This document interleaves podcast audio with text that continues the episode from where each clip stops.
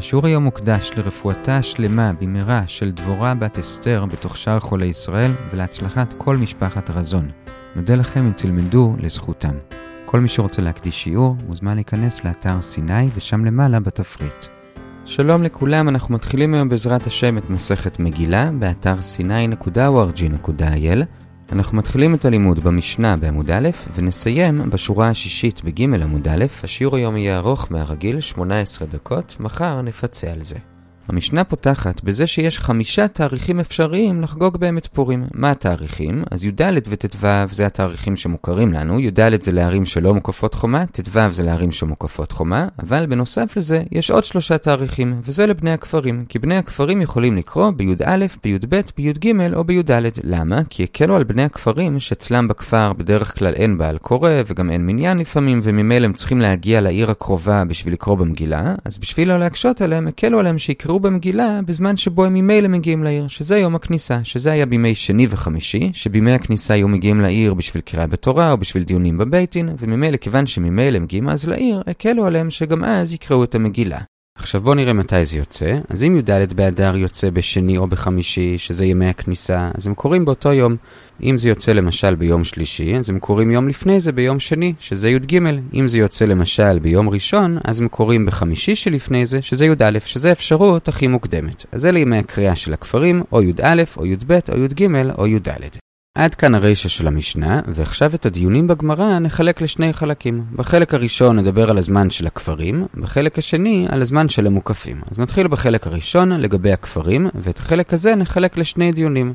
הדיון הראשון זה מניין שבכפרים אפשר להקדים. הרי אם נסתכל במגילה, במגילה לא כתוב על זה כלום לכאורה, רק כתוב י"ד וט"ו, אז מאיפה הגענו לזה שבכפרים אפשר להקדים? עכשיו, לפני שנראה את התשובה, קודם כל בסוגריים נדגיש לאיזה סוג תשובה אנחנו מצפים. הגמרא אומרת שמצד אחד, הזמן של הכפרים זה לא משהו שנצפה למצוא לו פסוק מפורש, כי הרי זו תקנה שיש לה סיבה להקל על הכפרים, כמו שהזכרנו ממילא, זה לא יהיה פסוק מפורש. מצד שני, זה גם לא תקנה מאוחרת יותר, כי הרי בית דין באופן כללי לא יכול לבטל דבר של בית דין שקדם לו, לכן לא יכול להיות שאנשי כנסת הגדולה בזמן של מגילת אסתר קבעו לקרוא בי"ד וט"ו, ורק אחרי זה באו בית דין אחר וקבעו שבכפרים אפשר גם לפני זה, זה לא יכול להיות, אלא ודאי לנו שמדובר בתקנה שנתקנה באותו הדור של המגילה, על ידי אותם אנשי כנסת הגדולה שתיקנו את התקנה העיקרית, אבל מצד אחד זה לא חלק מהתקנה העיקרית, אלא זה איזושהי הקלה, וממילא, כיוון שזה לא חלק מהתקנה העיקרית, לא נמצא לזה פסוק מפורש, אבל מצד שני, כיוון שזה כן מאותו הדור, אנחנו כן מצפים שיהיה לזה איזשהו רמז במגילה, וזה בעצם מה שאנחנו מחפשים. אז שוב, השאלה שלנו, מניין שבכפרים אפשר לקרוא מוקדם יותר, זה לא שאנחנו מחפשים פסוק מפורש, אלא אנחנו מחפשים רמז. מה הרמז? אז הגמרא מביאה שתי אפשרויות, של רבי יוחנן ושל רב שמואל בר נחמני. רבי יוחנן לומד את זה מהפסוק וישלח ספרים לכל היהודים, לקיים את ימי הפורים האלה בזמניהם, כאשר קיים עליהם מרדכי היהודי ואסתר המלכה. עכשיו, מה זה בזמניהם, לשון רבים? אז דורש רבי יוחנן, שזה אומר שחוץ מהזמנים שכתובים במפורש, היומיים של י"ד וט"ו, זה בא לרבות שיש עוד פרק זמן כזה. כלומר, עוד יומיים שגם בהם אפשר לקרוא. זה הרמז לפי רבי יוחנן. עכשיו, רק בסוגריים, הגמרא מסבירה שהאמת היא שעצם זה שכתוב לשון רבים, את זה אנחנו צריכים בשביל משהו אחר. כי אם זה לא היה כתוב בלשון רבים בכלל, אלא היה כתוב רק לקיים את ימי הפורים האלה בזמן, היינו חושבים שבאמת יש יומיים, י"ד וט"ו, אבל מי שרוצה יעשה בי"ד, ומי שרוצה יעשה בט"ו. לכן צריך לשון רבים בשביל ללמד אותנו שזמנו של זה לא כזמנו של זה. כלומר, מי שאמור לעשות בי"ד לא עושה בט"ו, ולהפך. אבל בשביל הדרשה הזאת, מספיק היה לכתוב לקיים את ימי הפורים האלה בזמנם, כלומר לשון רבים. למה כתוב בכל זאת בזמניהם? אז כאמור, דורש רבי יוחנן שזה בא לרבות עוד יומיים. זאת הדרשה של רבי יוחנן, מי שחולק עליו אומר שאין הבדל בין בזמנם לבזמניהם, ואין כאן מקום לעוד רשע. עד כאן הרמז הראשון. הרמז השני זה של רב שמואל בר נחמני, הוא לומד את זה מפסוק אחר, כתוב לקיים עליהם להיות עושים את יום 14 לחודש אדר ואת יום 15 בו, בכל שנה ושנה, כימים אשר נחו בהם היהודים וכולי. עכשיו היה אפשר להיות כתוב, הימים אשר נחו בהם היהודים וכולי. למה כתוב כימים? זה בא לרבות לפי רב שמואל בר נחמני עוד יומיים שבהם חוגגים. זה הרמז לפי רב שמואל בר נחמני, ומי שחולק עליו אומר שכתוב כאן כימים בשביל לומר לנו שגם בדורות הבאים חוגגים כמו הימים שבהם חוגגים. חוגגו בדור של מרדכי ואסתר. בכל אופן, עד כאן שני רמזים, ונשים לב שבשני הרמזים, גם בזמניהם וגם מקיימים, זה בא לרבות שיש עוד יומיים. עכשיו, איזה יומיים נרבה? אז ברור לגמרא שצריך לרבות ימים שהם צמודים לימים המקוריים, כלומר או לפני י"ד וט"ו או אחרי. את הימים שאחרי לא נרבה, כי כתוב שם במפורש, קיימו וקיבלו היהודים עליהם ועל זרם ועל כל הנלווים עליהם ולא יעבור, כלומר לא עושים את זה אחרי הזמן. לגבי הימים שלפני, לכאורה היה צריך לרבות את היומיים שצמודים לי"ד, כלומר י"ב וי"ג, אבל מסבירה הגמרא שאת י"ג לא שייך לרבות, כי י"ג הרי היה יום של המלחמה, ואז ודאי לא חוגגים, אלא מרבים יומיים לפני זה, כלומר י"א וי"ב, וממילא כיוון שכבר הבינו את י"א וי"ב, ואפשר לקרוא בי"א, י"ב, י"ד וט"ו, אז גם אפשר לקרוא ביום שתקוע שם באמצע, וזה י"ג. וכך מצאנו מקור לכפרים לי"א, י"ב וי"ג. עד כאן הדיון הראשון, בחלק הראשון של השיעור, מה הרמז מהמגילה לזה שאפשר לקרוא בכפרים גם בי"א, י"ב וי"ג. הדיון השני זה שמונה שורות לפני סוף עמוד א', וזה מה דעת חכמים. כלומר, הגמרא אומרת שהמשנה שלנו שבכפרים קוראים מוקדם יותר, זה לפי רבי עקיבא. השאלה היא, האם גם חכמים מסכימים לזה? ואת הדיון הזה נחלק לשני שלבים, לא בדיוק לפי סדר הגמרא. השלב הראשון זה בתנאים, אנחנו נמצא ראייה בברייתא שגם לפי חכמים, הכפרים יכלו להקדים. מה הראייה? הראייה היא מדיון לגבי מה קורה בזמן הזה, אחרי החורבן. רבי עקיבא, שהוא היה אחרי החורבן, והוא אמר שהכפרים מקדימים, אז הוא ודאי אומר שגם בזמן הזה, הכפרים מקדימים. מקדימים, אבל רבי יהודה בברייתא אומר שמתי אמרנו שמקדימים? רק לפני החורבן. אבל אחרי החורבן לא מקדימים. בהמשך בשורה האחרונה בעמוד א', רב אשי משנה את זה שזה לא רבי יהודה אלא זה רבי יוסי בר יהודה, כי רבי יהודה עצמו אומר שזה גם אחרי החורבן. בכל אופן יש דעה, לא משנה אם זה רבי יהודה או רבי יוסי בר יהודה, שהוא אומר שמתי אמרנו שמקדימים בכפרים? רק לפני החורבן ולא אחרי. עכשיו למי הוא מתייחס? הרי הוא ודאי לא מתייחס לרבי עקיבא, כי אמרנו שרבי עקיבא אומר את זה גם אחרי החורבן, אלא כנראה שיש עוד דעה, שגם היא אומרת שהכפרים מקדימים, ואליה הוא מתייחס, והוא אומר שמתי היא אומרת את זה? רק לפני החורבן, אבל לא אחרי. אז מי זו אותה דעה נוספת? כנראה שזה חכמים. אז הנה לנו ראייה שגם לפי חכמים, לא רק לרבי עקיבא, אנחנו דורשים את הדרשות שהזכרנו, ואנחנו אומרים שהכפרים מקדימים גם לי"א, י"ב וי"ג. אמנם לדעתם זה רק עד החורבן, לפי רבי עקיבא זה גם אחרי, אבל בכל אופן עצם ההקדמה זה גם לדעתם. אז זאת הראייה מברייתא, שגם לחכמים אנחנו אומרים שיש הקדמה. עכשיו שלב שני נראה את האמוראים. הגמרא מביאה שתי גרסאות של רבא בר בר חנה בשם בשם רבי יוחנן לגבי מה דעת חכמים. לפי הגרסה הראשונה, הוא אמר שלפי חכמים אין הקדמה בכלל, גם לא לפני החורבן. ואז לפי הגרסה הזאת, הגמרא מקשה עליו מאותה ברייתא. לפי הגרסה השנייה זה בדיוק להפך, ורבי יוחנן אומר שגם לחכמים יש הקדמה, ואז הגמרא מביאה את אותה ברייתא לא כקושייה, אלא כראיה. אלה שתי הגרסאות, ועד כאן השלב השני. עכשיו בסוגריים, שלב שלישי, למה באמת לפי רבי יהודה או לפי רבי יוסי בר יהודה, כפרים מקדימים רק עד החורבן, אבל אחרי החורבן לא? אז הברייתא הסבירה, הואיל ומסתכלין בה. מה הכוונה? אז רש"י מפרש שכיוון שאחרי החורבן כבר לא מקדשים את החודש על ידי עדים, ויש פער קבוע בין פורים לבין פסח, אז אנשים היו מחשבים מתי פסח לפי מתי שיצא פורים, זה הכוונה הואיל ומסתכלין בה, וממילא אם נעשה כמה ימים אפשריים לפורים, אז זה יבלבל אנשים והם יעשו פסח מוקדם מדי. לכן אמרו, כל המקומות שלא מוקפים, עושים באותו תאריך בי"ד. זה הפירוש לפי רש"י. ראשונים אחרים אומרים שמדובר על משהו אחר לגמרי, שהואיל ומסתכלים בה, הכוונה היא לעניים שהם מצפים לפורים בשביל מתנות לאביונים, ואם נקדים את המגילה, אז יוצא שגם את המתנות לאביונים הם יקבלו מוקדם יותר, אבל את הסעודה עצמה הם יעשו בזמן בי"ד, ואז עד שתגיע הסעודה כבר ייגמר להם הכסף בשביל זה. לכן אנחנו לא רוצים להקדים להם את המתנות לאביונים, ולכן עושים את זה בזמן. ואיך זה קשור לחורבן? כי אחרי החורבן יהיו הרבה יותר עניים. עד כאן השלב השלישי, בסוגריים, למה אחרי החורבן כבר לא מקדימים בכפרים, ועד כאן הדיון השני בחלק הראשון של השיעור לגבי ההקדמה של הכפרים. בדיון הראשון ראינו מה הרמז לזה מהמגילה, בדיון השני ראינו מה דעת חכמים ולמה לא עושים את זה אחרי החורבן. עד כאן החלק הראשון של השיעור, בזה הגענו לרבע העליון של עמוד ב'. החלק השני של השיעור זה לגבי הכרכים. אמרנו שבכרכים המוקפים חומה קוראים בט"ו, ולגבי זה נראה שני דיונים. הדיון הראשון זה מה המקור לזה. אם נסתכל טוב במגילה, כדאי אגב להסתכל באתר, שם הבאנו את כל הפסוקים, כאן נקרא רק חלק, בשום מקום לא כתוב שהכרכים קוראים בט"ו. מה כן כתוב? כתוב שבכל הערים המלחמה הייתה בי"ג והם נחו בי"ד, ובשושן המלחמה הייתה גם בי"ד והם נחו בט"ו. אחר כך כתוב, על כן היהודים הפרזים היושבים בערי הפרזות עושים את יום 14 לחודש אדר וכולי, אבל לא כתוב שהיהודים המוקפים עושים את ט"ו, זה פשוט לא כתוב. אז מה בכל זאת המקור? אומרת הגמרא, בוא נסתכל טוב בפסוקים. פסוקים. כתוב בפסוק כ' וכ"א, ויכתוב מרדכי את הדברים האלה וישלח ספרים על כל היהודים, שמה? לקיים עליהם להיות עושים את יום 14 לחודש אדר ואת יום 15 בו, בכל שנה ושנה. אז ברור לנו שיש יומיים, גם 14 וגם 15, אבל עדיין מניין לנו שהפרזים עושים את י"ד והמוקפים את ט"ו, אז נחזור אחורה שני פסוקים, בפסוק י"ט כתוב על כן היהודים הפרזים היושבים בערי הפרזות עושים את יום 14 לחודש אדר. אז מפורש שהפרזים עושים בי"ד, ממילא כיוון שאמרנו שיש יומיים, י"ד וט"ו, ומפורש שהפרזים עושים בי"ד, אז כנראה שמי שלא פרזים, כלומר המוקפים, עושים בט"ו, שזה דומה לשושן, שגם היא הייתה מוקפת וגם היא עשתה בט"ו. אז זה המקור, אמנם זה לא מפורש לגמרי, אבל זה כמעט מפורש. זה באופן כללי. עכשיו נעיר על זה ארבע הערות. הערה אחת זה שלא יכול להיות שמדובר שהכרכים לא עושים בכלל, כי הרי גם הכרכים הם חלק מעם ישראל, וגם הם חלק מהודו ועד כוש, אז ודאי שגם אליה מרדכי שלח ספרים לעשות את הימים האלה.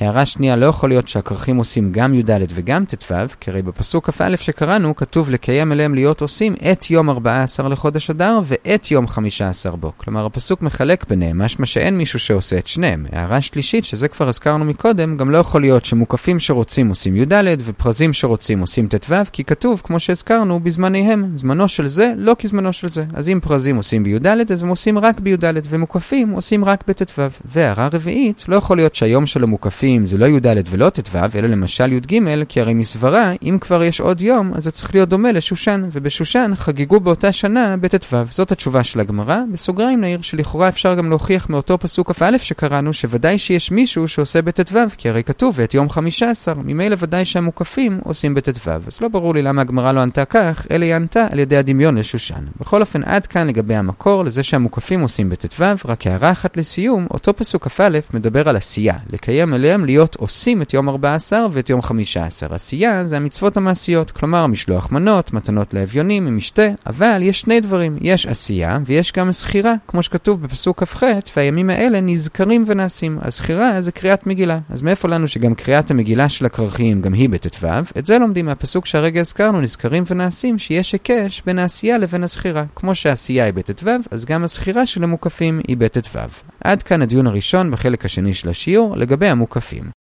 הדיון השני לגבי המוקפים זה בשורה הרביעית בשורות הרחבות בעמוד ב', וזה לגבי כשאנחנו אומרים ערים מוקפות חומה, מוקפות ממתי.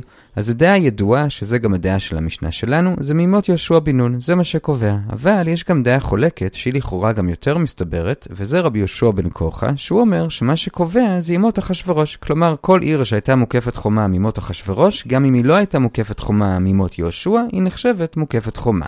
מה המקור לשתי הדעות? אז הדעה של רבי יהושע בן קורחה, כמו שכבר רמזנו, מאוד מובנת. הרי לכאורה, כל המקור לחלוקה בין מוקפות חומה ללא מוקפות חומה, זה מהחלוקה בין שושן לבין שאר המקומות, ששאר המקומות חגגו בי"ד, ובשושן בט"ו, ושושן הרי ודאי הייתה מוקפת חומה. ממילא זכר לזה, אז הפרזים עושים בי"ד, וכל המוקפות, כמו שושן, עושים בט"ו. זו דעת רבי יהושע בן קורחה, ואגב, גם מקודם כבר אמרנו שלומדים משהו משושן, וזה שהמוקפות עושות בט"ו ולא בי"ג. זה רבי יהושע בן קורחה. דעת המשנה שלנו היא קצת יותר קשה, כי אומרת שמה שקובע זה מימות יהושע בן נון, וזה לכאורה קשה. מה הקשר ליהושע כאן? אז על זה נביא גם מקור בגמרא וגם סברות בראשונים.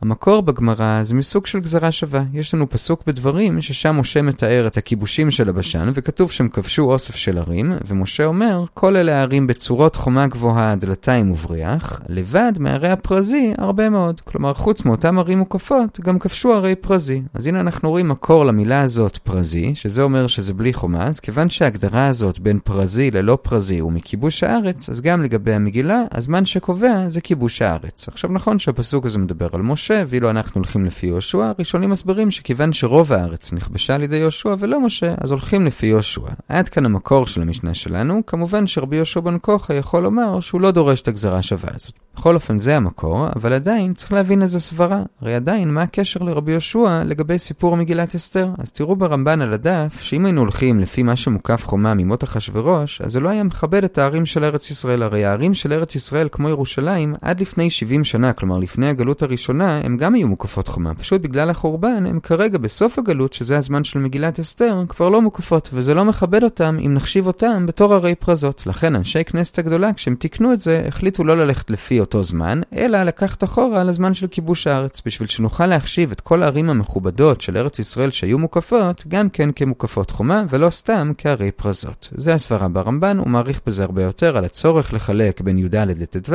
לא ניכנס לזה כאן, כתבנו על זה קצת בחוברת ובאתר. בכל אופן, עד כאן המקור והסברה לשתי הדעות. שוב, לפי המשנה שלנו הולכים לפי יומות יהושע, לפי רבי יהושע בן כוחה הולכים לפי ימי אחשורוש. עד כאן המקור והסברות, עכשיו נראה על זה שתי קושיות, קושייה אחת על המשנה שלנו, קושייה שנייה על רבי יהושע בן כוחה. הקושייה למשנה שלנו זה מהמנהג של יהודי שושן. נכון שיהודי שושן באותה תקופה עשו בט"ו, זה מובן, כי היה להם עוד יום של מלחמה, ורק בט"ו הם נחו ואז חגגו. אבל אחרי אותה תקופה, עדיין המנהג של יהודי שושן היה לעשות את זה בט"ו.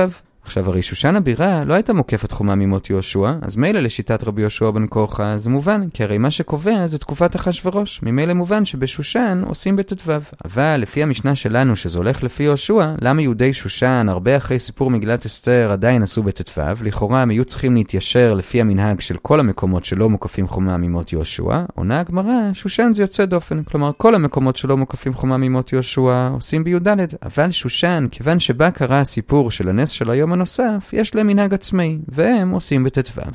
זאת הקושייה הראשונה, ועכשיו מתוך זה דווקא יוצאת קושייה שנייה נגד רבי יהושע בן קורחה. למה? כי הפסוק בפרק ט' אומר, והימים האלה נזכרים ונעשים, בכל דור ודור, משפחה ומשפחה, מדינה ומדינה, ועיר ועיר. עכשיו, הגמרא מבינה שמדינה, הכוונה היא לערים מוקפות, ועיר, הכוונה היא לערים לא מוקפות, והגמרא מסבירה למה כל אחד כתוב פעמיים, מדינה ומדינה, ועיר ועיר. אז לגבי מדינה ומדינה נסביר עוד רגע, לגבי עיר ועיר, לכאורה זה מובן למשנה שלנו, וזה לא מובן לרבי יהושע בן קורחה. כמוך. למה? כי הרי לפי המשנה שלנו, הרגע אמרנו שיש בעצם שני סוגים של ערים לא מוקפות. יש את כל הערים שהם עושים בי"ד, ויש את שושן. שושן, למרות שהיא לא מוקפת חומה ממות יהושע, היא בכל זאת עושה בט"ו, כמו שהרגע הסברנו. אז זה הכוונה עיר ועיר, יש שני סוגים של ערים. אבל, לפי רבי יהושע בן כוחה, הרי אין שני סוגים של ערים. כל הערים שלא מוקפות חומה ממות אחשורוש עושים אותו דבר, ושושן היא כמו המוקפות חומה שעושות בט"ו. אז מה זה הכפילות הזאת של עיר ועיר?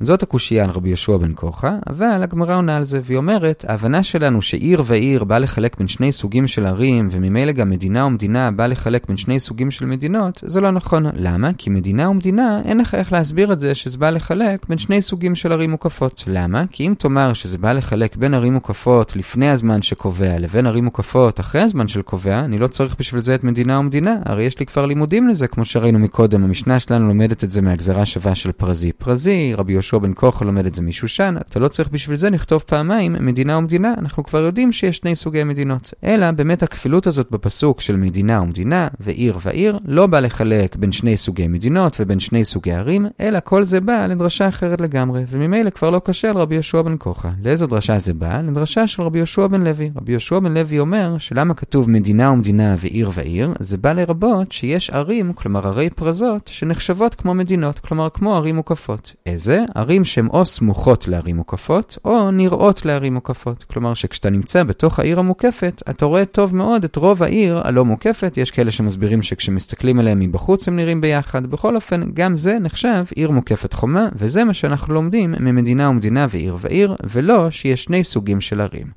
עד כאן הדיון לגבי ערים מוקפות, ראינו שתי דעות ממתי הן מוקפות, לפי המשנה ממות יהושע, לפי רבי יהושע בן כורחה מימי אחשורוש, על זה ראינו שתי קושיות, קושייה אחת על המשנה שלנו למה המנהג של היהודים היום בשושן זה לעשות בט"ו, וענינו שהם יוצאי דופן. קושייה השנייה הייתה, לפי זה מובן, למה כתוב ועיר ועיר, כי באמת יש שני סוגים של ערים לפי המשנה שלנו, אבל לפי רבי יהושע בן כורחה למה זה כתוב, וענינו זה לא בשביל זה, אלא באמת הפסוק בא לרבות שעיר שהיא סמוכה או נראית מעיר מוקפת, גם היא נחשבת מוקפת. עד כאן עיקר הדיון, עכשיו ממש לסיום, חמש שורות לפני סוף עמוד ב', כמה זה נחשב שהיא סמוכה לעיר מוקפת חומה, אומר רבי ירמיה ואיתימה רבי חייא בר אבא, תזכרו את השמות האלה עוד פעם, רבי ירמיה או רבי חייא בר אבא, שזה כמו המרחק בין חמתן לטבריה, שזה מיל, שזה בערך קילומטר, זה נחשב סמוך. עכשיו למה אמרנו לזכור את השמות האלה, רבי ירמיה או רבי חייא בר אבא? כי כיוון שהבאנו את זה, אז מחר אגב זה, בלי שום קשר למגילה, נראה עוד מימרות של רבי ירמיה או רבי חייא בר אבא. בזה הגענו לשלוש שורות לפני סוף עמוד ב', נעצור כאן, נחזור על מה שראינו.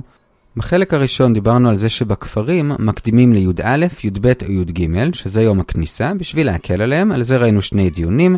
דיון אחד זה מניין שהם יכולים להקדים, חיפשנו לזה רמז בפסוקים, אז ראינו שני רמזים, רבי יוחנן אמר מלקיים את ימי הפורים האלה בזמניהם, רב שמואל בר נחמני אמר מקיימים אשר נחו בהם היהודים, הכף בא לרבות עוד שני ימים דומים להם, והסברנו איזה שני ימים אנחנו מוסיפים, את ט"ז וי"ז לא מוסיפים כי כתוב ולא יעבור, את י"ג לא מוסיפים כי זה היה היום של המלחמה, ממילא מוסיפים את י"א וי"ב, וממילא אגב זה גם נוסף י"ג. זה היה הדיון הראשון.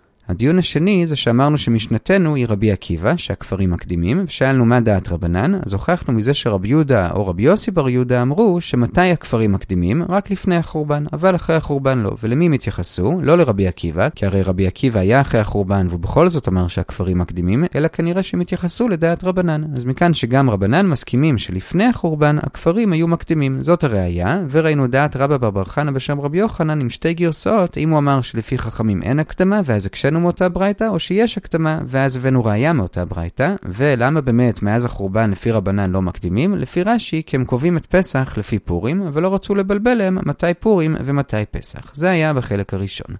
בחלק השני דיברנו על הכרכים שמוקפים חומה, וגם כאן ראינו שני דיונים. דיון אחד זה מה המקור לזה שהם עושים בט"ו, למדנו את זה מהפסוקים, שבפסוקים כתוב שהפרזים עושים בי"ד, וכתוב שיש את 14 ו-15, ממילא הכרכים עושים בט"ו, ומהחלוקה של את יום 14, את יום 15, למדנו שהם עושים רק יום אחד, כלומר רק ט"ו, ומבזמניהם למדנו שזה רק ט"ו ולא י"ד, אי אפשר לבחור. זה היה הדיון הראשון. הדיון השני היה ממתי הם צריכים להיות מוקפים חומה בשביל לחשב מוקפים חומה, לפי המשנה שלנו ממות יהושע, לפי רבי יהושע בן כוחה ממות אחשורוש. הסברה של רבי יהושע בן כוחה מובנת. המקור של המשנה שלנו, שזה ממות יהושע, זה מגזרה שווה של פרזים פרזים, לפסוק בדברים, וראינו סברה ברמב"ן, שרצו לכבד את ערי ארץ ישראל, שגם הם יחשבו מוקפות, לכן הקדימו את הזמן שקובע לימות יהושע, ולא לימות אחשורוש, שאז ערי ארץ ישראל והחומות שלהם היו חרבות. זה לגבי המקור והסברה. אחרי זה ראינו שתי קושיות. קושייה אחת על המשנה שלנו, למה המנהג של יהודי שושן גם היום זה לעשות בט"ו, אז ענינו שזה יוצא דופן, כי שם היה נס בט"ו,